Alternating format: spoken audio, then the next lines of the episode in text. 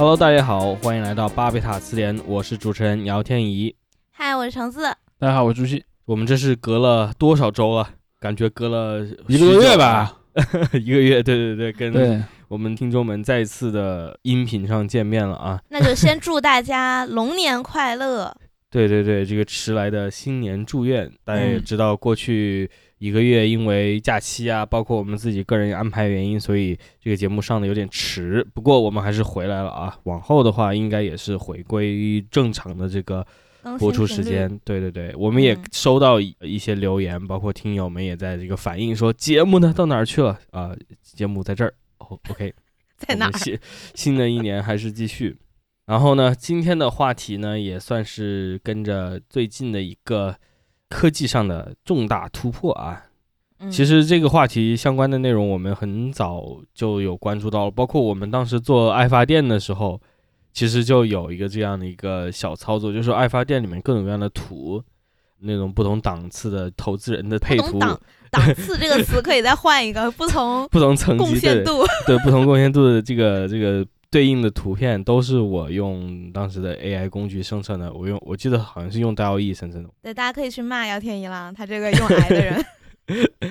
包括在节目里面我们也提到了嘛，就说 AI 的这个生成管不管用另说，它在这个趣味性上还是可以值得你玩上一下的。嗯其实就是二月初啊，就是二月初的时候，那时候是 Open AI 它宣布新的一个功能叫做 Sora，然后 Sora 这个功能它是根据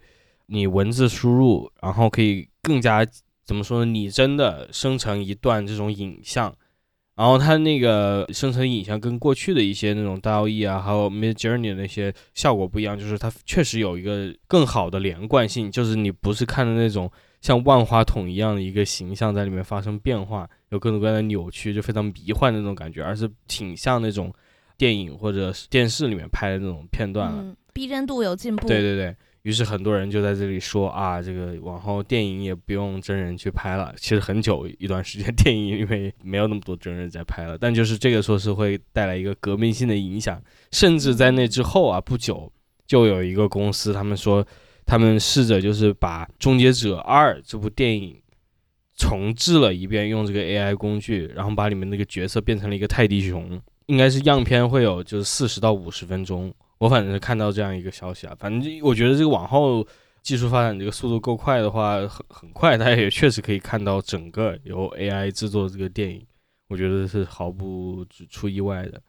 所以呢，嗯也在这个档口，我们也终于迎来了咱们第一次关于 AI 的集中讨论啊！嗯集中讨论，第一次集中讨论，你说对对对，第一次大会探讨大会，对对对，在这个录制这期节目之前，我还在问 Chat GPT 呢，我问就说，呃，我们是一个 巴，我们节目叫做巴贝塔词典，请你给我们嗯提供一个详细的提纲，然后他写了一个非常就大家都熟悉的那种，到现在已经比较熟悉了那种 AI 腔的一个提纲啊，就说哎，引言 AI 对于网络生态的影响等等，还有对于版权的冲击。然后我让他给我们节目取标题，也就取的特别土。他说什么 AI 潮流、网红崛起与版权风云。哦，这感觉像会出现在什么财经网的首页的那种文章。对，就你知道谈这个什么 AI 这样的节目，就特别像那种什么金融啊对对对，那方面的播客，你知道吧？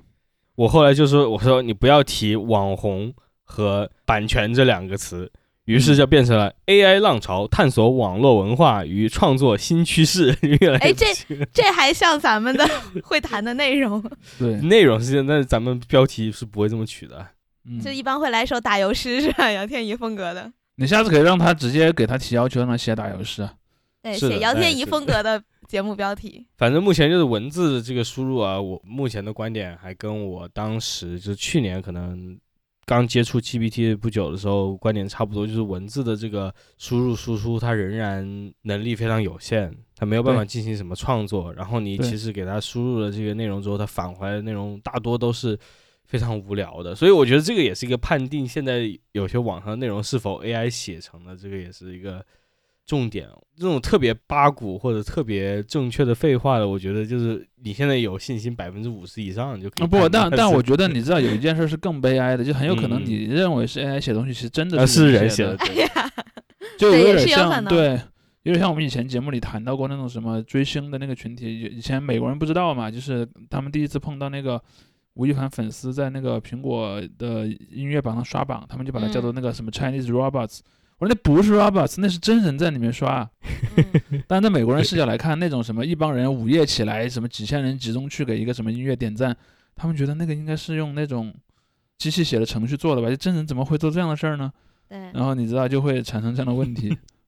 我们的一些程序性工作里写的一些文件也确实都是挺废话的。对，而且你知道我我不知道啊，我不知道现在那些做类类似这样的工作的人，就他们的工作过程能不能接触到类似于 GPT 这样的工具。但如果能接触到的话，我我不太确定他们的领导会不会要求去查验这个事儿。比如说，他说，哎，每个人今天什么下午下班之前交什么两千字的思想汇报。他说他可能还有一个什么工具来检验啊，你们谁谁谁是用那个 AI 做的啊，要惩罚他。因为以前是有那种什么代写，你知道吧？就是对，嗯淘宝上你还能找到这种商家，什么各种材料代写。那现在可能这个代写工作就由这个 AI 去取代嘛。嗯，是的，其实前前一阵儿我还跟一个一个有点名气的一个研究这方面的人，嗯，聊过一次嘛。当时我们就谈到那个所谓的就就就我们前面提到那个什么对于就业啊这方面的冲击。呃，那个老大爷给我说了一个我觉得挺有道理的话，他说如果你的工作现在就能被 AI 取代，说明你的工作真的没什么意思。就是以 AI 现在的程度是吧？对，就是如果现在这个程度的 AI 就能把你的工作取代掉，你应该反思一下你的工作是不是出了什么问题。确实，其实我不知道，因为前些年还没有用人工智能这个词用的那么多，比如说跟好多年前就出现了，呃，那种什么新闻里面，因为新闻里面有一类简讯，它是嗯比较简单的嘛，比如说什么今天的股市收盘啊，有多少个股涨了，多少个股跌了，然后那个什么领涨的是什么，然后包括说可能有些评论的人对这个事儿怎么分析，还有什么，比如说周末啊，上一轮的那个体育联赛结束了，那个战果，然后包括各个队的那个什么排名的升降，呃，类似这样的一些东西吧。其实前好多年前就有这样的自动生成的工具了，只是说那个时候可能人们不管它叫做呃那个呃人工智能。我记得以前好像有人在那个时候还还有人在说那个 NLP 嘛，就是叫做那个呃自然语言处理这个技术。当然，可能最近几年因为什么人工智能这个概念比较火，可能这这几年有人做一个类似的事儿，他就会说我这个叫人工智能嘛，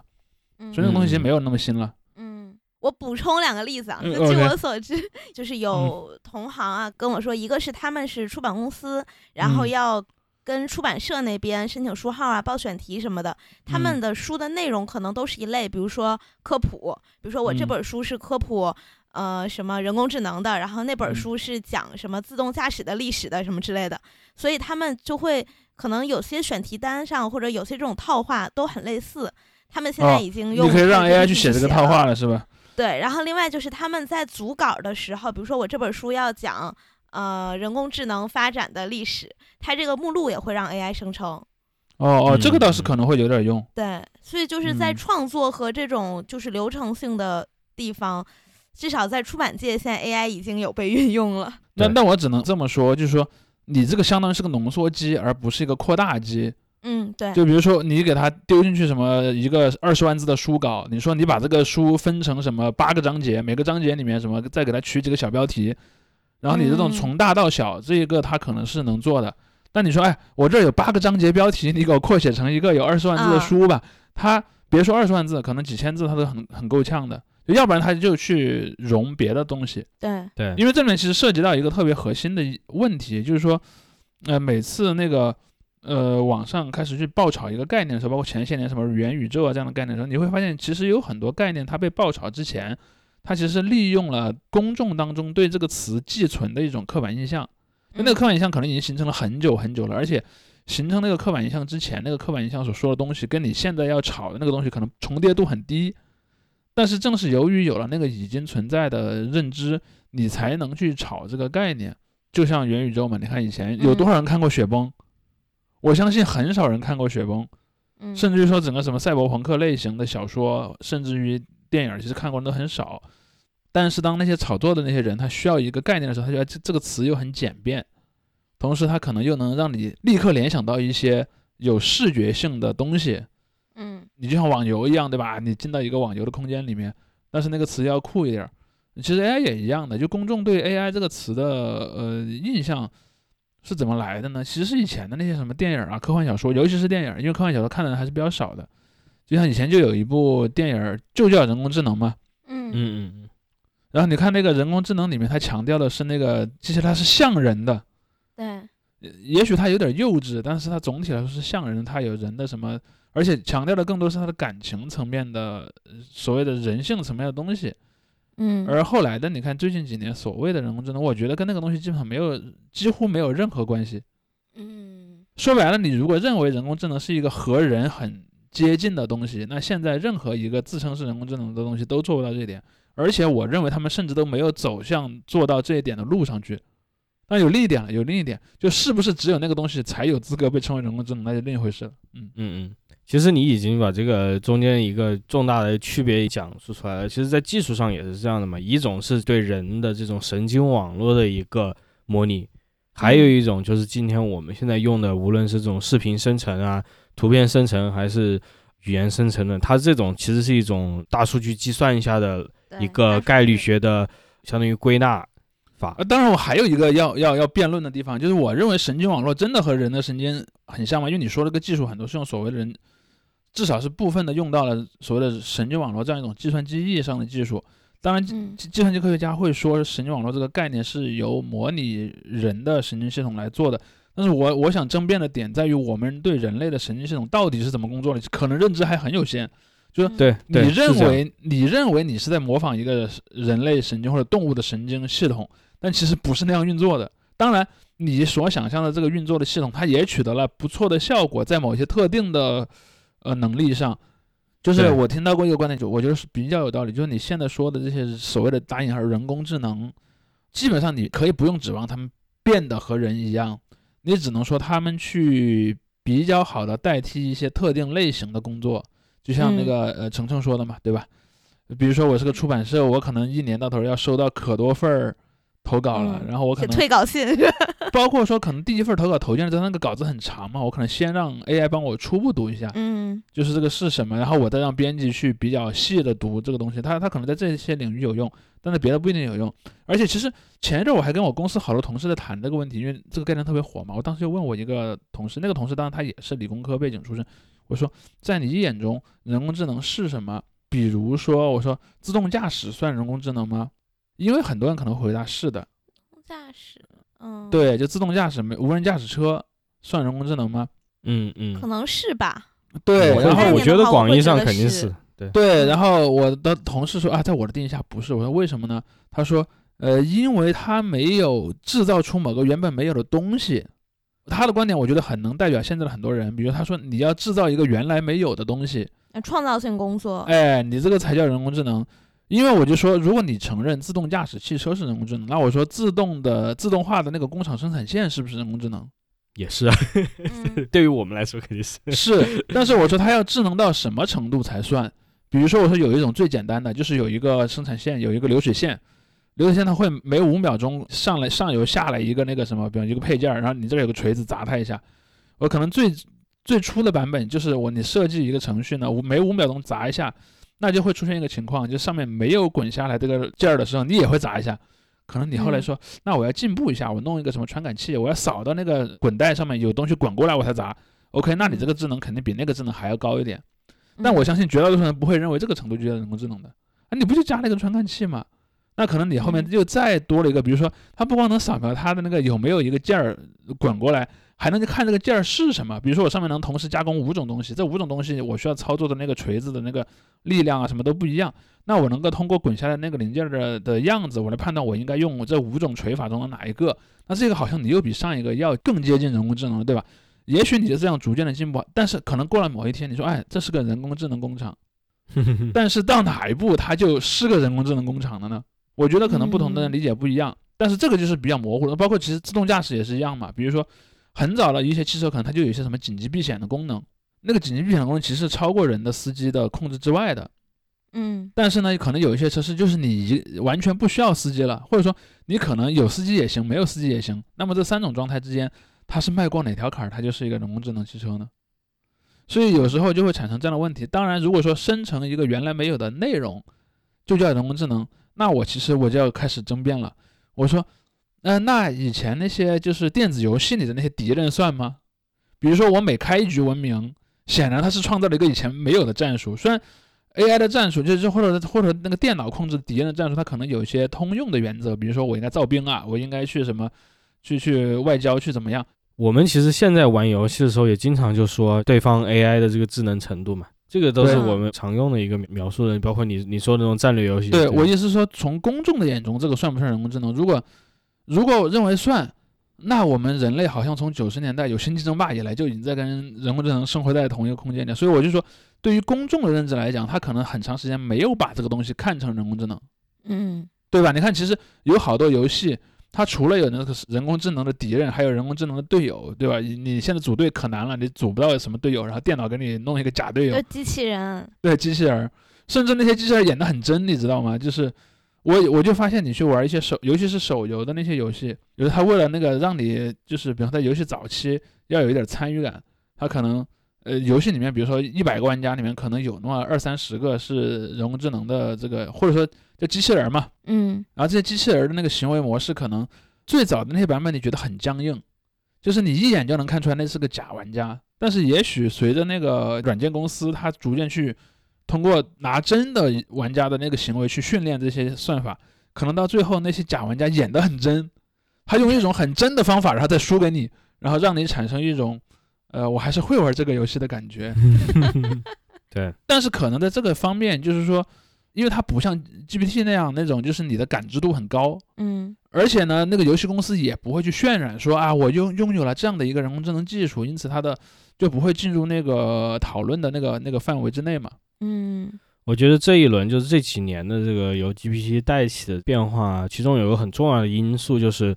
我觉得这也是为什么大家产生不同一个印象的一点，就不仅仅说是因为上面挂了 AI 这个名，就是嗯。他们这一系列软件或者算法是对人的这个自然语言进行了一个反馈，就是过往我们无论是谈这种计算机啊、呃更早的，比如说我甚至都不说九十年代跟那个人工智能生活在一起，而是从六十年代开始，从军方的这种机机械里面就开始对，就有很多自有这种计算。对，对，嗯，但是那个时候最初的就是大家也都知道，是通过非常需要专业能力的这个二进制的输入的内容，去给这个计算机输入指令，然后让它去了解就是你需要进行什么样的工作，然后它帮你去进行一个计算，然后这个这种指令，包括往后的就是到现在这种游戏里面的指令，说实话，它也是一个程序化语言的一个，就是对于大家来说也比较好理解，就是它是一个程序化语言的转化。就是大家虽然是在玩游戏，这个游戏不管你这个自由度有多高，但说实话，仍然是这个代码在背后在跑，它是在你每一个动作，它是有一个对应的这种相当于一个一系列啊计算机指令输入，然后它这个系统，它这个游戏或者怎么样，它就进行给你一个反馈。而自然语言的这个介入之后，把这一层可能就模糊掉了。就是虽然对于 GPT 或者什么，在它背后的算法层面，在它这个计算层面，它仍然是就是把你的自然语言转转化成成某种，现在可能也不完全是是一零一零一那样的情况，但就是它会转化成另外一种这种识别的一个嗯机制，然后嗯。它去进行分析，然后它去根据那个分析再进行一个计算，它给你提供一个所谓的这种最有概率是正确答案的答案，嗯，然后它把这个答案再转化成一个你可以理解，你作为人可以理解的一个自然语言系统，然后这个过程还比较快，所以我觉得很多人呢，可能在这个过程中就觉得哇很厉害，因为大家也跟更早一些年，十年前吧，也跟什么京东、淘宝的机器人客服 battle 过很久了，对吧？确实对吧？听不懂人话的就那种种就是完全是鬼打墙的那种。我再跟你说吧，就是我公司里也有一些部门的那个，因为每个部门都有那种值班号嘛，你可以去嗯，跟他反馈一些情况。我我发现有些部门已经开始用 AI 回答问题了，但是其实你知道这里面有一个非常诡异的问题，就是往往我需要叫人工客服的时候，就是因为我的那个问题不在他原来的那个，对，比如他可能有对他可能有一个什么呃文档，那个文档里面写了，比方说常见问题什么十个有十个常见问题，你可以怎么处理？我就是发现没在那些问题里面，我才要来问你的。嗯而你的那个机器人回答呢，又往往只能从已知的问题的范围去回答，就是，反正我觉得吧，至少从目前来讲，效果还不是特别好。但我觉得他们可能也有一点做实验的那个心理，就先试试看，看看那个我们服务的这对象会不会骂我们。对我好像是上星期还是上上星期看到一个新闻吧，好像是哪个航空公司是 Air Canada 还是挺大的一个航空公司，他就说跟那个他一个乘客打上了官司，为什么？那个乘客他去找他们的那个客服，结果他真的就是一个机器人，然后那个机器人他运用了是比较先进的那种，跟 GPT 可能类似的技术，所以他的答案不完全是来自库里的。结果那个乘客后来就是当时是因为什么原因，他误机了还是怎么样，还是行李丢了，他就说我想要你们公司进行赔偿。结果人家机器人就说，哎，我们给你这这这赔偿，这个赔偿的这个额度就远高于这个公司超过了正常的那个范围，对。大好人是吧？对 对对，后后来那个公司就说，呃，这不是，这可能后来的争议就是说，那机器人答应是不是有效的，是吧？对对对对什么银行的那个那那种事儿嘛，就是说。你比方你你取一百块钱，然后 ATM 那天出问题了，给你吐了一万块钱，呃，那么这个顾客能不能拿走这一万块？甚至在有些语境下，你拿这一万块会不会犯法了？对他他是有这种问题的。所以我就说这里面其实就涉及到近些年这种什么人工智能或者说自动化技术吧。其实我我一直挺反感在当下这个语境下使用人工智能，因为它迷惑性太强了。我称之为人工智能或和自动化技术吧。自动化技术呃带来的一个其实就最大的问题嘛，就是说。你这里面没有这个行为主体，就没有责任人了。对，自动驾驶车撞了人了，算算谁的？算程序员的，还是算那个公司老板的？还是算那个买了那个买了那个车的？因为你你很难讲嘛，嗯，你很难讲。但实质上，我认为那个什么自动驾驶车出出问题的概率其实也不太大。但是万一出了，你这个就很严重。对，在法律上就有很多的问题，就像刚才说的那个问题，对吧？一个机器人回答的那个顾客的问题，能不能真的视为代表我们这个公司的官方立场？嗯，对，可能我认为在法理上，在那种语境下，可能法官会倾向于支持那个机器人的判决是能代表你这个公司的。对啊，等于是你的雇员之一了嘛？你既然让他担任这个工作，呃，虽然在法理上讲，机器人不是你的雇员，机器人是你的资产，但是不是你的雇员。但是他可以说，你这个机器人毕竟是你的雇员造的，因此他能够代表你。就对，就像你用你们公司的电脑砸死一个人，你用你们的财产去犯罪，那还是你啊。对，但是你就要把这个逻辑推通嘛，就是那个责任的问题。现在 AI 不管是这种创，就是像半伪创造性哈，就是他给你写一个东西的这种 AI 还是什么，其实就最大的问题还是法律，因为就比如说你像我们现在在。出版业也是，不管是啊，对了，你你们有收到，你们有收到疑似 AI 的作品吗？因为我听到有些 类型的创作是有收到的，比如说科幻小说，我听说有一些科幻小说的杂志社已经收到了高度疑似 AI，或者说就已经证明是 AI 创作的作品了。我们在办那个征文大赛嘛，然后上一届的时候有一篇，我们都觉得它的要素过于齐全，就是你要说它抄袭吧，它可能真的是几百家之长。然后把它们拼接到一起，又有点生硬，我们当时就怀疑是 AI，但是因为它这个文稿的完成度也好，或者它的构思也好，还太就太拼合怪了，太弗兰肯斯坦了，所以最后也没有入复赛，也就没有再去核实说它到底是怎么创作的。但我们，但是大家都感觉很像，对，就是你怎么会有那么多要素，然后堆叠在一起？像我们现在也有有社的书的封面是用 AI 的。但是那个 AI 是属于还是有设计师润色的部分，嗯，然后我们之前也就这个问题有请教过一些老师，就是到底应该怎么算？那那我们能不能用 AI 呢？对吧？你至少说，比如说我我这个书，我想给设计师一个我理想的插画，我能不能用 AI 去生成这样？然后就说现在这个 AI 生成的作品还是属于无版权的状态，就是谁都能用。那也就是说，如果你不让设计师再加工的话，你这个封面就哪儿都能用，也可能被用在什么不好的用途之类的。但是如果你设计师又加工过，那你最后这个成品是设计师的版权，等于是设计师用了一个免费素材、免费矢量图来做了一个设计。所以现在我们有的时候，比如说有一些小地方想说可以用一下什么的，我们也不排斥啦，在这方面是不排斥的。你这让我想到一个事情，就是。差不多也是去年或者某个时候，剪映刚出了一个功能。剪映它出了一个功能，就是说你把文字输进去，它给你自动从它的这个图片和视频库里面找对应的资料、图片、资料、影像，然后再用它的抖音的那些配音把你这个文字给发出来。我在想，咱们鬼王城不是心心念念咱们的这个视频版节目很久吗？啊，你可以下次直接，比方说拿某一期节目，然后什么把音频导入，然后那个让那个程序帮你给每一个段落什么配一些插图或者小小视频片段，就直接变成一对，条视频它就变成一个视频了。那种科技区那种科普视频的的风格是吧？都是一些对，是的，原来如这些此配图嘛，是的，是的。哎，不是不行哎，有一说一。我我觉得现在技术上肯定是已经很容易完成了。对对对对。很成熟了。对，只不过看他的心理找不到到这个合适的工具，因为剪映我知道里面有很多限制，而有些功能是付费的。嗯，对对对。嗯。但是技术上这个已经完全是比较简单的完成了，你还不是说嗯。生成一个新就是 Sora 这样。你你说的那个就还好，它是从一些已有的，然后那个现现在就已经存在的，而且那个不太有什么版权争议的地方去去取内容嘛。嗯。而刚才说的，你直接无中生有造又是另一回事儿。因为我现在高度怀疑，有时候我走在路边看那种公交站上的那些什么什么某某电商平台什么促销活动，里面一个笑得很夸张的人，身边飞着很多那个那些各种各样的货品，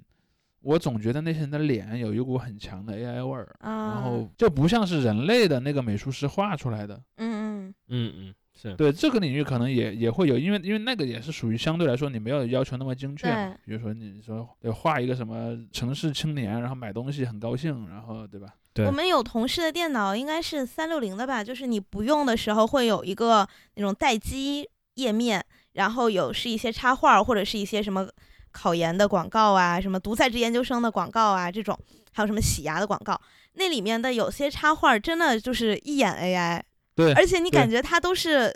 同样的关键词，比如说什么少女荡秋千，然后就是一个少女荡秋千，然后那大脚丫子冲着你的感觉，然后然后什么可爱小猫咪在读书，就是那个小猫咪在读书。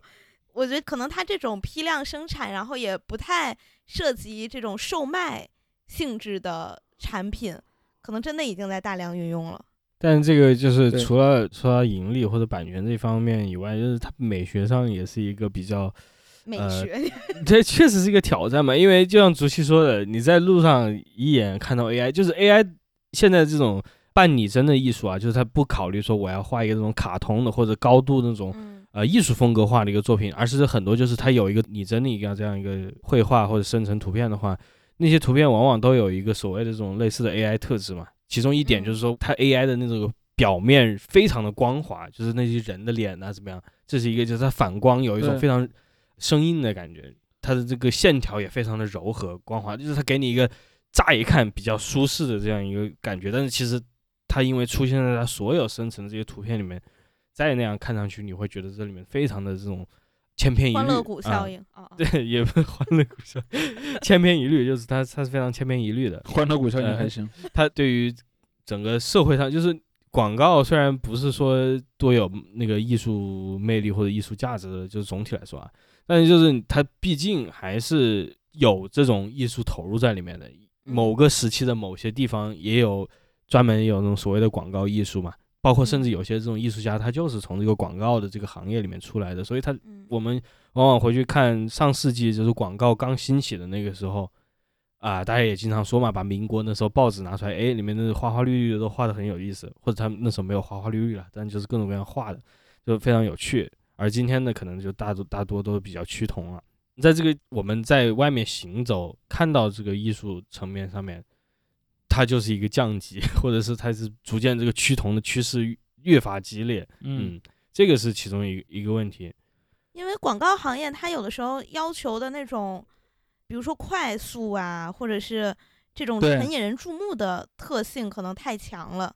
所以你你与其让一个艺术家去打磨一阵子一就一幅大作，你还不如就 AI 生成一个我第二天就能投放。嗯，对你你说那个什么，比如说那个公交车站牌上的那个广告，搞不好它有点恐怖谷效应更好，就是 就它能吸引人的眼球，你知道，就是啊有点恶心，但是又想看一眼，恶心也太……就是也不是恶心吧，嗯就是有点怪异，你明白那我的意思是对，那是恐怖谷嘛。对，你像前前一段时间我们聊那个小土豆的时候，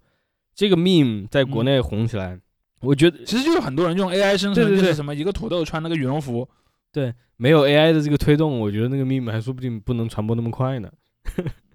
对。呃，当然我也有一点怀疑，就是说，因为因为人们说 AI 做图早期他经常理解错那个你的意思嘛，嗯比如说什么松鼠桂鱼，对吧？哎呀，对对对，松鼠老婆饼呢？还对，老婆饼这样的。但是其实我觉得那些问题其实很快就能被修正。是后来的有些特别夸张的那种，可能还你还真的得特别有意的去误导他才行。嗯就比如说那个什么画一个什么什么东西，注意啊，那个东西不是它那个词本来的意思，而是说它里面你要从字面上去理解它，可能你你你需要做一些类似这样的引引导了。但那个东西我其实认为，你现在是无非三个东西嘛，就是你给它一个指令，它生成文字；你给它一个指令，它生成图片；和你给它一个文字，它生成影像。嗯现在其实被一般公众所讨论的所谓 AI，其实就是这三样东西。目前看起来啊，我认为文字到文字这一块呢，就是属于最成熟嘛，但是它也最废话，其实，嗯但是用来做总结是比较有用的。然后第二个就是从文字生成图片，就是你可能要解决的就是有一些奇怪的词的问嗯题。现在我感觉其实应该解决的也差不多了。而从文字到影像这一块儿，其实还是我觉得也有一个很总说不出的有也有股 AI 味儿吧。是，第一就是有一些细节的问题，第二就是说他们的那个图像其实也会存在局部很合理，总体不合理。嗯，虽然你已经把一些特别显眼的问题给，就是它不像万花筒了，嗯但是它具体的一些东西，比如说重力啊，包括一些远距离上的一些光影啊，包括说一些什么运动的过程啊，比如说就是前几天 Sora 的那个视频，那个什么狗在雪里那个，我其实觉得那里面那个雪莉的感觉是很怪的，很多人夸那段很好，我就看不出来好在哪儿。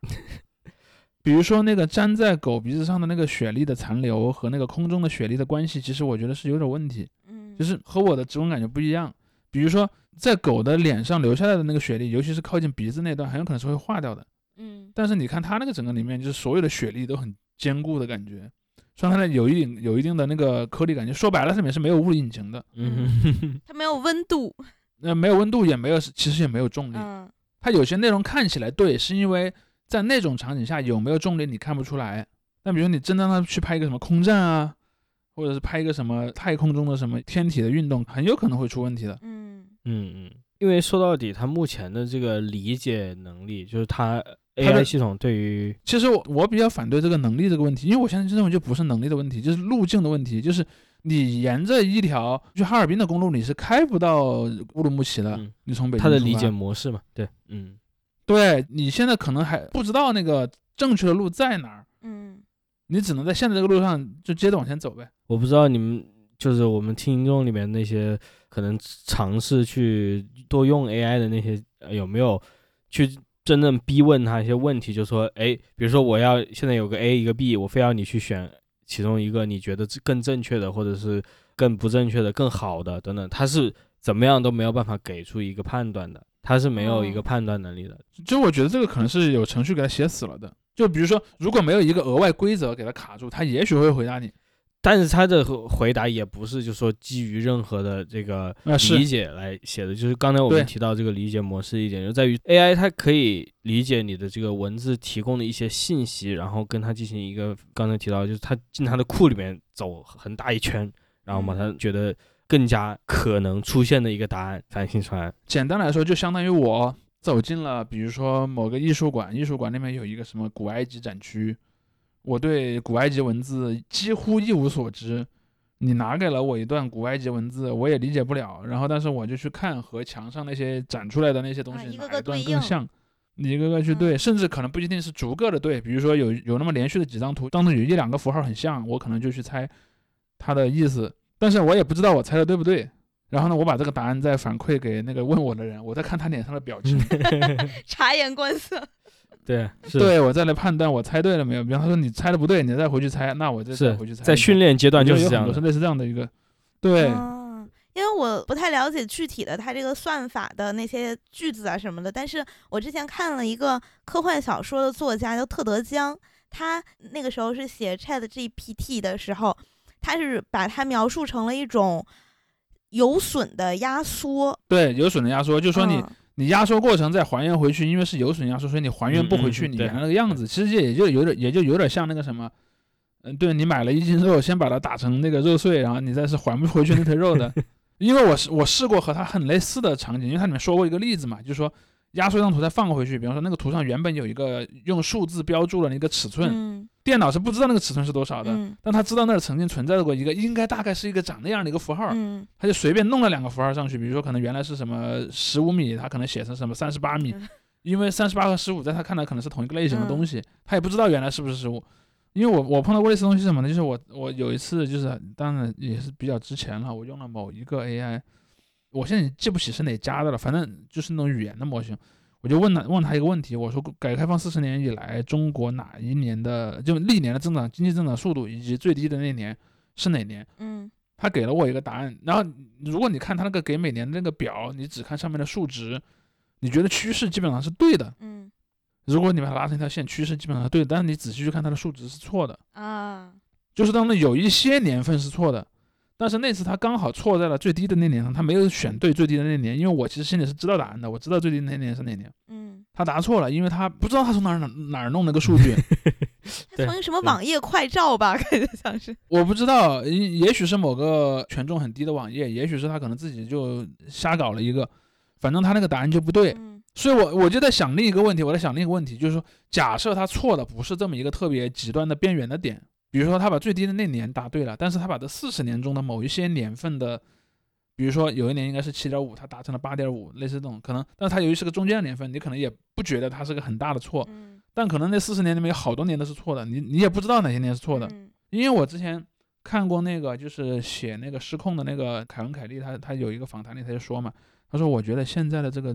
这些 AI 就是实习生，啊。他能帮你找资料，比如你你给他一个呃目标，你说你去把什么什么资料给我找回来，他可能一会儿给你吐回来一一堆他总结的资料。嗯但是我我认为就连这个都很可疑，因为比如说你如果有个真人的实习生，你对那个实习生的水平有一定掌握的话，优秀的实习生他教给你的东西你是几乎不用改的。嗯因为你知道他自己就验证过这些东西对不对。但如果真的是个 AI 吐给你，你一定会检查，而且要要逐个检查。如果那个内容真的很重要的话，如果是糊弄事儿的，当然你说，或者真人也不会那么肆无忌惮的撒谎。其实说说实话，这也是一点。嗯对啊，对，是的，人是有道德的，说？实习对实习生交给我那种，他怕被我责怪嘛，所以他可能他自己就已经检查过了，因此基于这一点，我也会认为他的内容有很高的可信度。嗯但是 AI 那个你真的不知道。AI 还不用负责，包括我曾经就有一次问过他一个问题嘛，就是说让他给我那个什么呃说一个冰心的代表作是什么，他就跟我说一片冰心在玉壶，然后我说这个是出自哪哪部书啊？他就给我有板有眼的编了一本书出来。是的，屡见不鲜。我以前也是，就是我问他一个，哎，这样一个话题，比如说啊，我说这段历史事件里面有没有专门的这个学术著作来研究它，然后他给你列，呃他可能跟你说了 很多名字，看起来有模有样的书，对吧？，甚至是真书，只不过那个真书嗯，并没有谈论这个事件。并不是说那个对问题。对对对对，你们问的都是这种问题吗？我反思一下我我问的问题。当然我要测试他嘛，比如说有一次我就让他给我总结罗主教的五步六策是什么，他其实给我吐了一个答案出来，但我后来呢清晰的意识到他是拿了讲另一个民间宗教的一个素材，然后在里面瞎改了一点儿，然后就给我了。我甚至知道他说的另一个宗教是什么，那这像那种那个以毒乱回的那种，对，呃，有点像吧，就是什么小学生，然后寒假作业没做，然后最后只剩一天了，然后那个 随便抄了一段，抄到那个答题的那个 对对那个对，空里面，然后就交给老师，他因为他知道那个老师可能也不会仔细看。对，我们之前也是用那个问了一些关于我们的作家的一些基础知识，然后也是有很多很搞笑的。就其实要按说，他哪怕爬到过百度百科，他都不至于错成这样。就你都不知道他是从哪儿学的。对，所以我就说这里面核心的问题就在于说，当下的这个模型它没在走向真正的智力的那条路上，这是嗯我非常核心的一个观点。他还是大数据，它只是有点像，就是说它只它说白了，它还是一个随机过程。然后随机过程里面，它只只能知道第一个词后，比如说我说了一个动词，动词后面大概率会接一个名词，嗯而且我知道这一个特定的动词，它后面接的名词大概应该是什么样的类型。比如说我说吃，它后面知道那后面应该可能是某种食物吧。嗯然后类似这样子，但是整个句子或者更大的段落的对和不对，它其实是我认为几乎是一无所知的，因此他就只能去做那些就是从局部看好像有点道理，从整体看没有道理的工作，比如说写什么呃思想汇报什么的。写总结什么的。嗯，对我真的试过好多，我还试过让那个 Chat GPT 算塔罗牌，哦，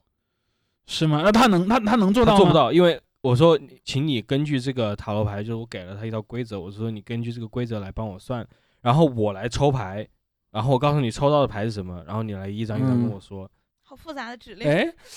然后也是，就是我每翻一张牌，我就告诉他，然后他他就给我一个非常看上去像真的的分析，但是你去看所有的相关的一个书，就比如说这个牌真正常规的那个含义，就完全不一样。而且它有一个规律，就是你第一张牌它给你坏的一个解读，他第二排他肯定给你一个好的解读。哇，他是不是默读了某些行业的 潜规则？我我突然想到你说的这个，搞不好是个创业的机会，就是说有人专门往这个方向去优化一个东西，也不需要真的是，反正像那么回事儿就行了，就是什么 AI 算命，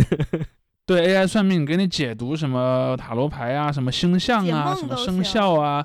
哎，还有什么八字相合啊，就是你，我觉得应该挺能糊弄人的。嗯哎，等会儿，哎，我们可以现场做个实验啊，我跟我们的听友们 试一下这个 Chat GPT 的新功能。请告诉我摩羯座在二零二四年的运势如何？来，我来和我看的那个星座博主的对比一下。摩羯座在二零二四年的运势可能会受到土星的影响，土星是摩羯座的守护星，哪儿的口所以这一年可能会有一些挑战和责任需要面对，但是也可能会有机会通过努力工作和坚定的决心取得成功。建议摩羯座的人在这一年保持耐心和毅力，专注于自己的目标，并且注意健康和人际关系的平衡。他这么但这个对谁都有用啊，就这个这段你的回答太鸡汤了，给一个更加有特点的、有独特见解的回答。这 AI 的口音有一点儿商务英语？对，就摩羯座的人我就说嘛，他他他听起来很像一个在美国长大的台湾人，就还不是那种台湾人，你你你明白吧？对于摩羯座的男生来说，在二零二四年可能会经历一些挑战，但也会有机会展现出他们的实力和领导能力。加油哦！这一年可能需要他们更加坚定地追求自己的目标，并在事业上付出更多的努力。同时，他们也可能会面临一些来自家庭或个人生活方面的压力，需要在事业与个人生活之间取得平衡。我觉得他熟悉了所谓星座分析这个行业的种挑战，并且要注意把握机会，不断学习和成长。不断学习和成长。呃，看来星座博主岂不是就很简单啊？大家就这样 我觉得，我觉得他已经熟悉了，他已经可以上班了。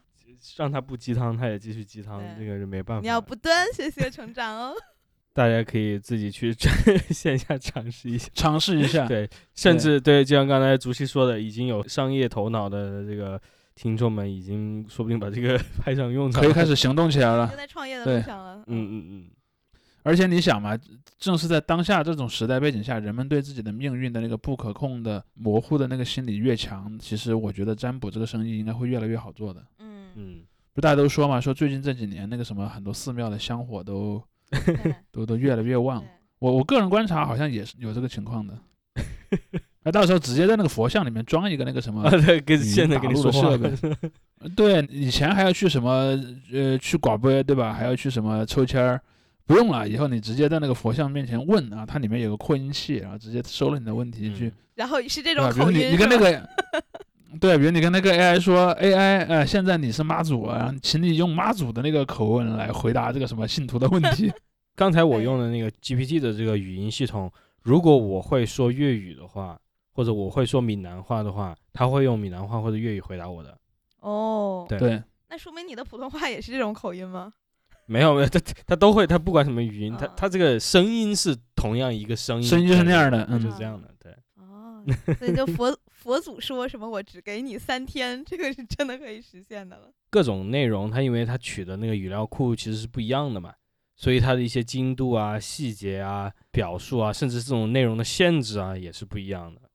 就比如说中文，它可能我不知道是因为这个表达原因还是怎么样，就是它可能变化更少一些吧。至少从我的观察来看，就是它转来转去的中间这个词汇的使用啊是没有英文那么灵活的。但我也只测试过这两种语言，所以没办法对其他语言这个做出任何的一个观我下。次试试日语的。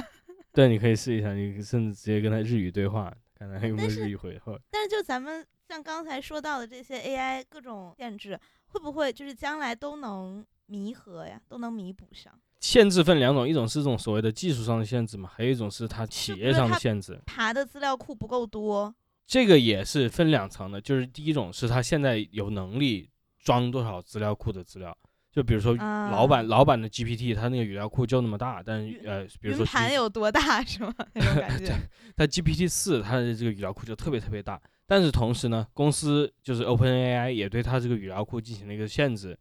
或者比如说你像 Mid Journey，它这个在从根本上就是首先你不能这个描绘暴力或者这个色情的东西，语料库也很多就是这样的，就是说你没有办法让就是很难啊，我不知道现在能不能做到，就是你没有办法让 GPT 说，比如说我说我要写个小说，然后这个人开枪打死了另外一个人，他是没有办法去就这个场景进行一个描绘的。哦，这个是违反它的这个使用规则的。那这就不如我们有一些真正的作者了，是吧？对，就是他的它的语料库里面有没有这些内容呢？应该是有的，只不过就是它在这个真正的产品层面给它上了一个这样一个防火墙。卡住了对对对，嗯，所以一方面是他有这个自己的这个技术上的限制，另外一方面他有一个所谓的这个政策上的限制。图片的这个生成也是一样的，视视频的生成也是一样的。因为其实现在一个很核心的问题就是这种什么算法生成的东西，我姑且嗯不管你用不用 AI 这个名字冠在前面，这种用程序生成的造假的东西，其实在全世界还是引起了很多担忧的。比如说前两天不是韩国还是哪就说什么伪造总统的那个讲话，啊，嗯包括在美国之前有什么伪造 Trump 的讲话或伪造拜登的讲话，对，类似这样的东西其实很多。对，当然也也许以后有可能会出现那种反向的利用，比如说某个政治人物的录音暴露了，他说那是 AI 做的，其实是真的，对对对，但是他说那就是 AI 做的。所谓的后真相时代 对，那那个就真的就后真相时代，你就不知道到底是是真还是假了。但是这个问题其实是引起很多担忧的。还有就是什么，最典型的就是生成视频，嗯嗯嗯，因为人们往往容易相信，就是所谓眼见为实嘛。比如说你说谁某个人物和某个人物会面啊，你人工合成一个，如果你合成的够真，可能也许能骗到挺多人的。嗯嗯，所以说现在的话，可能各个国家，尤其是那种有选举体制的国家，他对这个东西会非常警惕的。AI 换脸都不一定是换脸呀，你知道，如果只是换脸还不对，吓人，他直接可以编出一个假的。纯假冒，对我直接造个纯纯假的，前几年有一个嗯。英剧叫那个《真相捕捉》嘛，它的这个故事的这个设定就是这样，就说嗯。哎，欧美研发出来这样一个系统，它可以根据收集的，比如说这个人的一些信息，那个所谓的生物信息啊，然后相当于制造一一组视视频，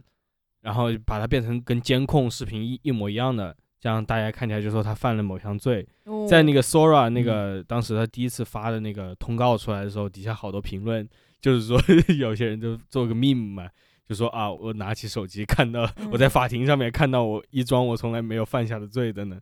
包括就是还有一点就是呃，前一段时间自从那个像那种 AI 生成图片的这个技术比较成熟之后，也有很多人去做那种换脸嘛，特别是就是女性的，她把一些身边的女性的这个脸，她用一个那种没有那么多限制的 AI 工具，它可以更加无限制的接触网上的图库，然后说去结合，就是说你根据这个脸来生成一个，比如说裸体或者怎么样，然后嗯把这个来发出去，去要挟别人什么什么，嗯就是这样的案件其实已经出了很多了。在国内好像都有。对对对前段时间就嗯有人甚至说要告那个人，但我不知道后面有没有真的去到法院去起起诉。但是这个问题已经出现了。对对对，你知道，曾几何时，人们都是手工做这种事儿的。对 P 图，对，然后我看到有一个采访，他采访了一个那个产品经理，他说在就是 Sola 宣，我嗯管他叫 Sola 哈，在官宣之后，他把 Sola 发的一段那个视频传给谷歌的什么 Gemini，然后 Gemini，对对对。叫，这个吗？啊，这 对，然后让他就是问他如何评价，然后那个谷歌的 AI 一眼识破，说是 AI 生成的视频，我也可以演示，就是 不是我知道我这知道你意思，这还是男人了解男人的感觉，有一种。哎，但我还是觉得，比如说现在大家说他们没有自我，就是无法理解，只是一种收集和模仿浅浅层次的的改模仿对写，对或者什么的。我就觉得这个是不是，比如说以后把算法再精进，是能嗯那我我刚才强调的点是在我看来啊，当然可能别人有不同的意见，但在我看来，就是你没走到对的路上，你是走不到那儿的。就是因为嗯刚才你说的这个假设的逻辑，就是说我我已经走在对的路上了，只是我走的还不够努力啊，我多走一走就能走到那个那步去。但是我的观点是，很有可能你没有走在那条对的路上。我大体是同意的，但是也不排除，因为毕竟我们不是技术挂的，所以当然对也许这中间会产生一个量变到质变的一个对，一直有个说法就是所谓力大飞砖嘛，就只要你力气够大，你把砖都能飞起来。然后那那也许比如说到了某个阶段，它可能以另一种奇怪的方式实现了，那个不好说。或者你伪装的足够像，你就慢慢的呃对就别人分辨不出来真实的失去了差别了。即使你是在用一个伪装的一个方式来在进行操作，是的，因为对，因为我看那个特德江的那篇文章，他他就说，呃，现在之所以我们觉得，比如说像 ChatGPT，我们觉得它是智能的，是因为我们自己脑补了很多环节。对，就是我们自己知道，然后它给了这个我们自己就关联起来，并且我们认为它也是能关联起来的。但事实上，这个软件是关联不起来。说白了就是你是你以为软件像你一样工作，其实软件并没有像你一样工作，它只是有点像而已。对，然后他说，就包括像在在写作上说有，我们很多人是在越写越知道怎么写，或者是你越写越有灵感。嗯，但是 ChatGPT 它写它就是简单的一个生成，它也没法建立在自己初稿的基础上再去进行更深的创造或者改变什么的。对。但我还是会觉得这是不是只是一种算法的？那当然，可能他的那个人人类也不一定就就真的就是什么越写越知道自己在写什么，就是越写越不知道自己在写什么的人也不在少数，对吧？也是啊。但 ChatGPT 它从一开始就不知道自己在写什么。而且还有一点，他他可能从开始到最后都不知道自己在写什么。我不知道你有没有经历过那样的一个呃场景，比如说你应付一个考试，你写了很长，写到最后你也不知道，就是甚至你都不知道自己开头在干什么了，是是那样一个状态的，就是每个啊词你都认识，但是连在一起你不知道它是什么意思。嗯，那 ChatGPT 可能对于这种 AI 来说，他们没有一个要去知道的动力。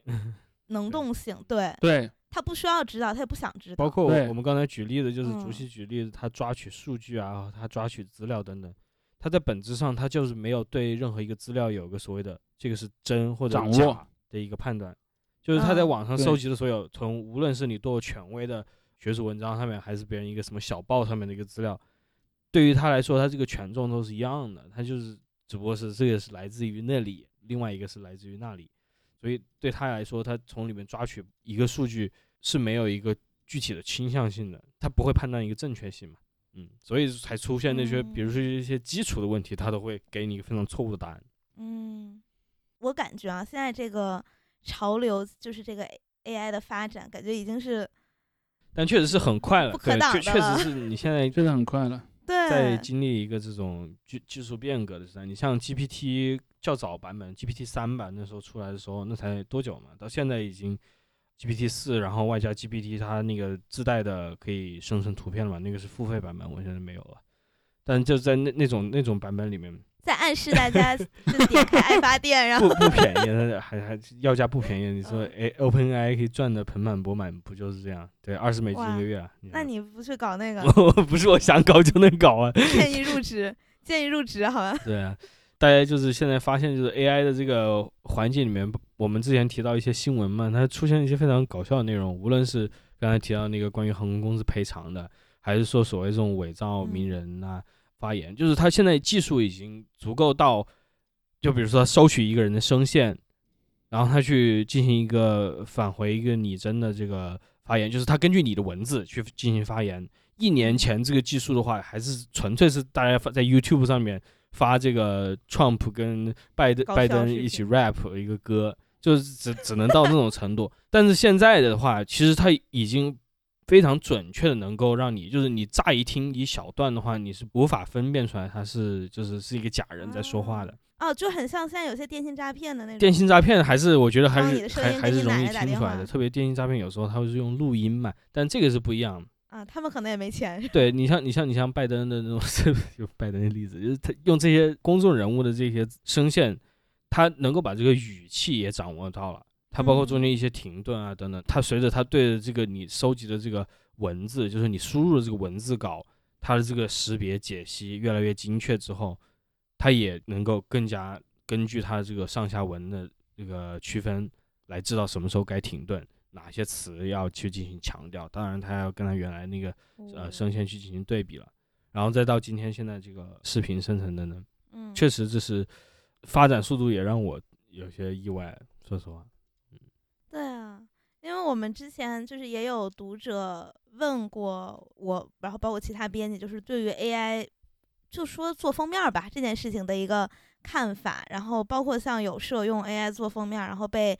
一眼识别啊，然后有些人因为这个很介意啊什么之类的，我觉得就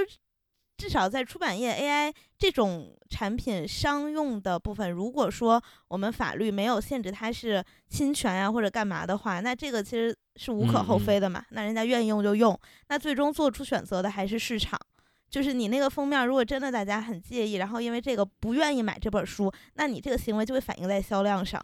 那如果这设计师他有能耐把你一个 AI 生成的东西给改的非常的好看，就可能他不会画画，那他来生成一幅插画，他来进行就细节的修改什么的，那也还是需要人的参与。所以就这点来说，我觉得至少在我生活的这个行业，我觉得还是还没有太受冲击。但但还有另一点，就是有没有涉及到造假的问题？比如说，可能你的读者是预期这个东西应该是一个人画的东西，因此我才愿意给他花钱。然后你也声称你是人化的，但它其实不是人化的，因为可能在有一些什么游戏啊，有一些什么相关的领域也会发生类似的问题的。嗯，那就诈骗了。对，不，你如果说啊，你说那是这个东西是 AI 做的，那你就老老实实说是嘛。对，但是就怕有人，对吧？嗯，我觉得 AI 就如果说是 AI 做的，可以不说这是 AI 做，就像我们用 PS 做的，也没有说这 PS 画的圆，而不是我手画的圆嘛。但是如果是你说这是人画的，其实它不是人画的，那这就是。这个诚信问题了嘛？对，嗯你现在哎呀，但确实这个造假这个事情也很难办。尤其像我们书稿也是，就是现在书稿我们也在学习如何判断 一个投来的稿子到底是人写的还是 AI 的，就或者是 AI 在润色的，这个都哎确实。目前的经经验就是，特别是虚构的文字啊，虚构的文字的话，造假的可能性是更低的，我觉得。但你看什么程度哦？我觉得你现在如果他生成了一个大纲，他写这算不算？那我认为不算的。如果如果只生成了个大纲，我认为是不算的。对，比如说，呃，我让你去什么给我设计一个总体思路，对吧？然后细节我自己，我觉得那个还在我这儿至少是 OK 的。嗯，他就有一个那种沙沙堆悖论，就是那他参与到什么地步？就是那个什么特修斯之船嘛。你你去给那个船一直换木板，换到哪一块开始，它不再是原来那个船了。这确实是一个问题，怎么办呢？我们能给出一个答案吗？这期节目没没关系，这个这个不是，至少短期内可能还不太行。我觉得这个这个问题倒不是一个，就是说怎怎么办的话，这个问题倒不是一个特别重要的问题，就因为我们目前广泛的社会来说啊。就是在一个认知层面上，并没有把它当成一个所谓这种存在性的威胁。就大家天天会说，就是 AI 啊，这个带来一个危机，去影响我们的社会，影响这个就业等等。但是，因为它这个 AI 的这个名头，也许就是因为认知上的这样一个差异，包括它使用的这些情境，大家并没有一个真切的感受，说啊，真的 AI 能够冲击我们的社会到某个程度。现在还没有到那个时候啊，也许之后会有。比如说产生了一个某个出现了某个重大事件，爆炸，对这种比如说哎一个真的这种高级政客的一个发言，能够火到上千万人，那那也许是真的到达一个临界点的时候，但是目前来说都还没到那个时候，所以大家可能总体的这个社会对于他的这个担忧没有到那个程度，但是也是有一点不见棺材不落泪的一个状态嘛，就是到目前为止，并没有一个特别严肃的，就是很少啊，有还是有，当然有的。缺少一个社会层面，就是特别严肃的对这个问题进行一个思考。就大家很多想的，特别是现在看的美国这些 AI 产业，它在不断的上涨的话，想的这是一个这种新的所谓技术革命带来的这种经济发展的一个机会嘛。很多人也是看到这一点，就说：“哎，我我去炒股，炒不是炒股，也不一定是炒股啊，就是看到这个点会觉得，哎，这是不是像等于这个第四次或者什么第五次工业革命这样一个状态？我产生了这样一个幻想。这个时候他不太会在意，就说。”这个对于我们将来，或者对于我们当下社会意识怎么，他在很大一个程度上投入了这样一个，比如说经济发展，或者是一个梦幻的这种技术发展的这样一个幻觉里面。因为我看有一个艺术家，就是他就他是觉得。现在现阶段的这个 AI 的创作还影响不到他，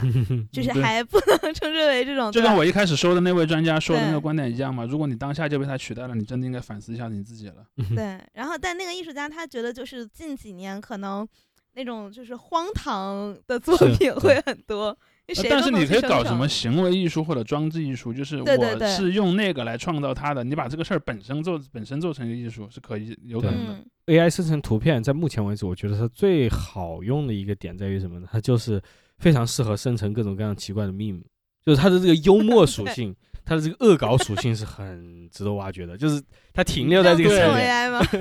没有，虽虽然它不是设计来搞笑的，但是它客观上有这个对，就很作用很很好玩，因为它嗯没有那么多禁忌，就是在一定的范围里面，它没有那么多禁忌，所以你嗯把两个很荒唐的东西，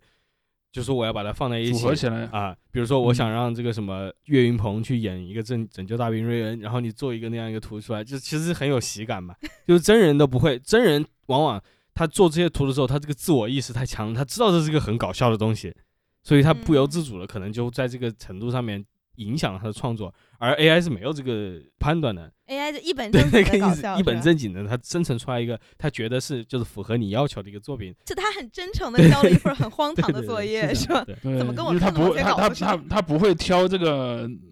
东西怪不怪嘛？嗯嗯嗯，嗯，他没有那种意识的判断性，是的，对，挺搞笑的。像去年我就想，最后去年有个非常荒唐的一个推特上的一个帖子，就是有一些人啊，不止一个人，就有有一些人当时是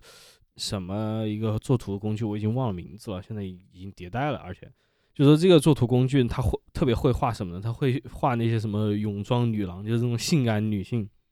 的图片，他甚至可以画那些所谓的这种更加露骨的，但是他在网上发的都是那些比如说泳装什么的，然后就画的然后你就收藏了这个网址，然 后没有，那这个那个别人发的帖嘛，他就说他就说这些嗯画的特别好，然后他就说嗯，这个对于当下那些用什么 OnlyFans 啊，啊，是对 Only OnlyFans 的打击是吧？对，他就他说这是对网上那些所谓的这种 Instagram 这上面这种呃网红网红啊，或者这种 OnlyFans 上面网红的一个什么重大打击，你们这些人完蛋了，就是 AI 以后可以生成我们这些呃打引号我们这些男人所要的一切，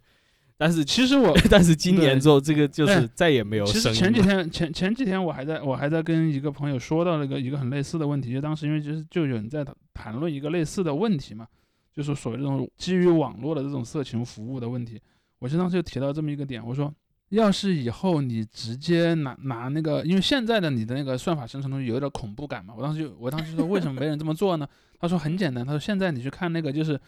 它和人类那种微妙的不像，其实给了你一种很糟糕的感觉。嗯，所以现在没有人这么做。他说我我就说那万一未来可以呢？比如说把那个那个微妙的那个所谓的 AI 感给你去掉了，也许你看他说的话也可以用计算机去生生成，他的那些什么图片也可以用这个去生成，那不就哦，对，现在有这样的，就是直接而且 AI 女友嘛，而且你知，道，对，而且你知道，人们反对这个色情业有一个很重要的核心的这个意识形态上的基础是什么呢？他认为这个侵害了真实的人权嘛。嗯嗯，嗯就是说做这个事儿的人会因此而受到压迫。我说 OK，假设在未来的某一天，推特上面有好比说有一千个假的这个这个性感女郎，然后呢，他们去收那些男的的那个钱，比如说你你买他一个会员，一个月给他几十美元，OK，这里面可能没有任何一个女性受到了伤害，那么它的正当性因此而变高了吗？他应该是说这种行为或这种产品本身吧，和他是不是是真人好像，啊，不不不，呃有一我是说，因为你反对这个东西有好多种逻辑嘛。嗯对吧？有人有人说啊，不管伤没伤害真人，比如说你你你就算买个漫画看，我也认为你伤风败俗。嗯但有一种人认为他是切切实实的造成了，比如说可能有人因此而被什么剥夺人身自由啊，或者说什么人口贩卖啊，或者是这样的问题。嗯，如果你是这种逻辑，那么你会不会因为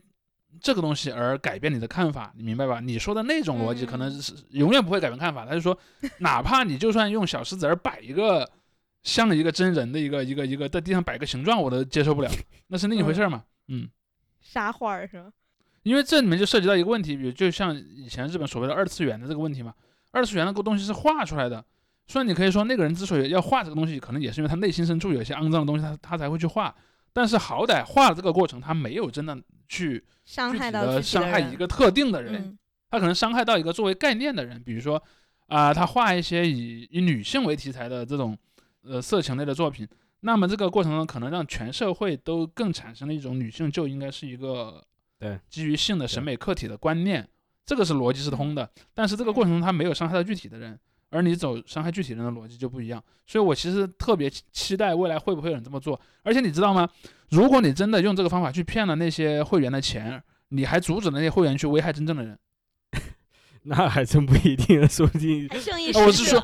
没有没有，我是说也许嘛，我说你你可你你也许可以去测量，就是有没有真的发生这样的一个一个一个一个趋势嘛，嗯，对，反正就是那个事件，我觉得到今天一个课吧，就是确实你现在 AI 这个生成图片啊等等，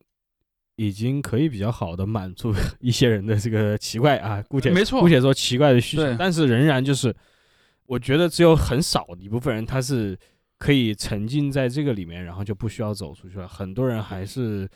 渴望他可能背后的他，虽然他怎么样，他不会很好的描述这样的一个情感，他渴望背后的这样一个实际的这个人与人之间的沟通，或者是人与人这样之间的一个真实存在的这个权利关系。就有些人他是对求这样的，那那如果那个 AI 足够真，让他分辨不了了呢？这个我觉得很难，就是在目前为止是是没办法做到的，而且而且特别是就是，就我比较同意你刚才说的另外一个这个观点，就是从意识形态这样这样的一个分析角度嘛，就说你在网社会上面或者是在这个公共领域里面传播这种把女女性给物化的这样一个一个作品，这种这种这种这种意识的话。时间久而久之，也就所谓我们所谓的那种强奸文化嘛，你在铸造一种这样一个文化上的一个理念，特别是对于男性而言。所以 AI 的话，它在这个过程中本质上没有跟这个太大的，这是它这个工具没有太大的区别。然后 AI，呃，现在有那种 AI 女友的这样的一些 APP 等等，它也甚至可以生成图片，就是你付费的一些会员啊，你不仅可以人家跟人家聊，你还可以选人家跟你不同的一个性格关系，比如说那个应该叫做 replica 吧，replica 好像你们可以生说人家是你的什么。呃，老师什么老板，就是各种各样的关系，可以就是选老师的这个。老板这两个例子，我我我是何老板们，就就是这种东西嘛，女上司、女女老师就是这样的东西。就是我觉得这啊。这些东西说，你说可以在针对个人来说，就是某一个这个男性或者啊，也许女性，百分之九十九是男性，但是就在这个情情况里面，对于这个男性而言，他是满足了他某种及时的需求，但不代表说他嗯。能够阻止他，或者是能够让他在生活的其他位面保留一种正常的我觉得不好说，这个要看做实验的。我我理解你的意思，我的我的意思是说，我对这个问题是开放态度。我说，搞不好你试试，你去观察它，可能会有一些嗯 超出你预期的一个一个答案嘛。因为其实你看，以前有人，我当然我不知道那个，嗯，你好多年前看的文章了，我也我也没有看它原始的出处。比如说，他说在某个地方，那个好比欧洲某个地方嘛，说，哎，他把那个东西合法化了，合法化之后，好像什么犯罪率真的变低了。就说可能可能会有这种逻辑成立，你明白我意思吧嗯？就而且而且我嗯我也想着，就是从意识形态来上来讲，也不不光是一个犯罪的事情。我也比较同意，就是你在一个一定程度的合，对于无论是色情内容还是什么什么这种危险内容啊，打引号危险内容的一个合法化之后，它的确会降低一个这种及时的，比如说对实际个人的一个伤害啊等等。这个我们类似的一讨论，我们在过去比如说谈到一些毒品啊什么的时候也提到过，但是呢。仍然是回到这个，就是整体社会这样的态度来说，或者是久而久之的，他把这些不同形式的这种，无论是男性对于女性，还是其他这种强势群体对于弱势群体的这样一个统治、这种压制，来、来转移到了某种另外的，或者把它变成一个结构化的一个合法化的一个东西的话，这个时候，当然它既然合法化了，它既然合理化了，那自然就不会算进这个所谓的这个反社会的一个行为里面，所以。就是我不能说我是特别开放，就是我我当然不希望是整个社会是充斥着那样的一个，就我的我希望大家做些就是真的有益于自己身边人的这个事情，但是就是 我不不能否认，就是确实有很多人可以从中得到一个开解，但是这个开解是非常有限度的。从我的观察来看，就是包括嗯我刚才例子一一直没有讲完的一点，就是在在于那些在网上画黄图的人。用 AI AI 画黄图的那些人，他们很快就至少在这个主流位面失去了声音了。他们他们所画的那些内容，也没有那么多人喜欢看，但仍然是有个别人去在他们那个小圈子里面存在的。而这个主流社会本身，它也没有因为这一次就是他对这个 AI 黄图的这样一个驳斥而变得更健康。这是两个层面的，嗯就是那是，但但是你我理解，在你说的这个语境下，它其实涉及到一个，比如可能它还是变了，只是说那个幅度很小，以以至于你观测观测不到。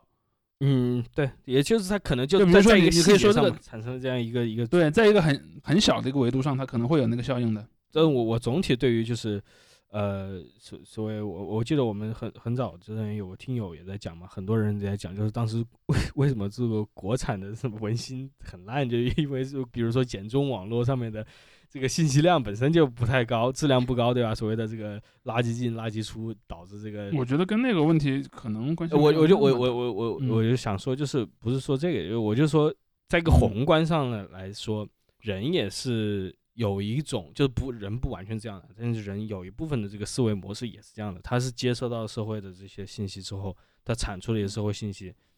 你这接受到的这个长期处在一个低低质量的这个信息这个环境里面，你自然也会产生不断的这个低质量的信息和根据这个信息来做出一个低质量的行为。所以我我觉得这个也是就是我在总体这个方面上可能更偏悲观一点的一个一个想法，嗯就是至少我警惕性会需要还是需要高一点。嗯，嗯，那这样下去，AI 这不就恶性循环了吗？呃但是 AI 它不是一个关闭的系统嘛，它是一个我们一个大的系统里面的一个开放系统，其实就是有些人是在不断的再去给它迭代的，不断地去就是 AI 会基于已经很烂的信息去生成更烂的信息。但是它不是一个就是倒也不会，我觉得它可能生成差不多烂的 对，差不多烂东西对，但是它仍然就是在总体上，它不是一个关闭的系统，所以不是一切东西都在里面自己循环，不断的是有人在去进嗯行在这个算法算法上啊，或者这样去给它呃进行一个更正的。喂它，嗯嗯，对，那等着吧，看看十年后会，也不用十年，明年这个时候会怎么样都不我觉得我觉得十十年也是个不错的维度，就是我觉得十年肯定会产生一个比较质的变化。我们现在其实也是在这个量变层面，但是也许十年之后，真的就是说，它能够成为我们生活中非常不可替代的一部分了。它跟过去的这个计算机一样，它真的成为一个嗯，这个、对、嗯我们生活中的时刻都在使用的这些功能的话，那个就完全不一样的一个概念了。嗯，OK，好的，好的，巴贝拉词典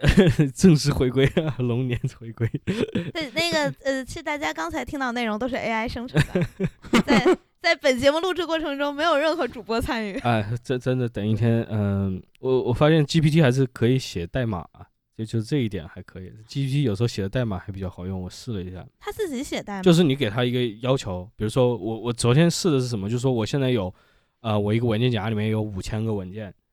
呃，我有嗯。五千首歌，好吧，五千个 MP 三。嗯我说你根嗯。据这五千首 MP 三里面标记的那个年份，给我把所有东西按年份去放在一个不同的文件夹里面。然后呢，他又不能操作你的电脑，对，但是我就说你能用 Python 完成这一点吗？他就说可以，然后他跟我写了个 Python 代码，然后我自己去哦，把那个代码直接 copy，然后一个执行，他就把这个做到了。对哦对，就是我觉得我觉得这这一点也是可以值得大家去研究的，可以作为这种早教的工具啊、教你的小孩。早教，真的就是就是我早教还行，就是教教小孩写写代码，我觉得 你是海淀家长吗？你这么卷吗？让我产生了一些学习的热情，对对，还挺有趣的。你这都你这已经是晚教了，等到什么时候能够让他写一个足够好的代码，能帮我把这个剪辑节目剪出来剪不。剪出来，那可就爽。哎，那你看，其实我觉得剪辑这个可能确实还是 AI 现在无法代替的，就是因为它有很多你个人的风格，对，因为自己的取舍。他不知道应该浏览哪些嘛，嗯嗯，对啊，你你的节奏，对。但是我觉得在某一个程度，可能不久啊，不久的将来，他应该可以做到一个，就是我认为值得，就是比如说我牺牲一点一部分的这个风格，来获得一个非常大的时间上的优势。他得学习你之前的原文件和成品文件吧。嗯，这个就看到时候它技术是怎么样的嘛，或者说看对现在当然你这不已经开始已经开始早教了吗？你自己研究研究呗，自己优化一个。可惜我学的不是这，我我咱们三人都是属于广义上的文字工作者。那竹溪老师好歹是学理的，那我更我不太喜欢干这样的事儿，你知道吧？不是代码型的，对。嗯好，OK OK，那今天节目就到这里，下周再下下周再见，再见拜拜拜拜。拜拜。I was born in the Dublin street where the boy rungs to be, and the lovely English people walked all over us. And every single night when the travel come home tight, he'd invite the neighbors out with his chorus. Come out, you black and tans, come out and fight me like a man. Show your wife how you won medals down in Flanders. Tell her how the IRA made you run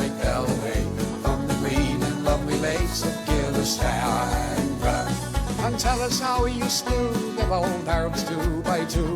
Like the Sulas, they had knives and bows and arrows. Of how bravely you faced one with your 16 pounder gun. And you frightened all the natives to the marrow. Come out, you black and tans, come out and fight me like a man. Show your wife how you won medals down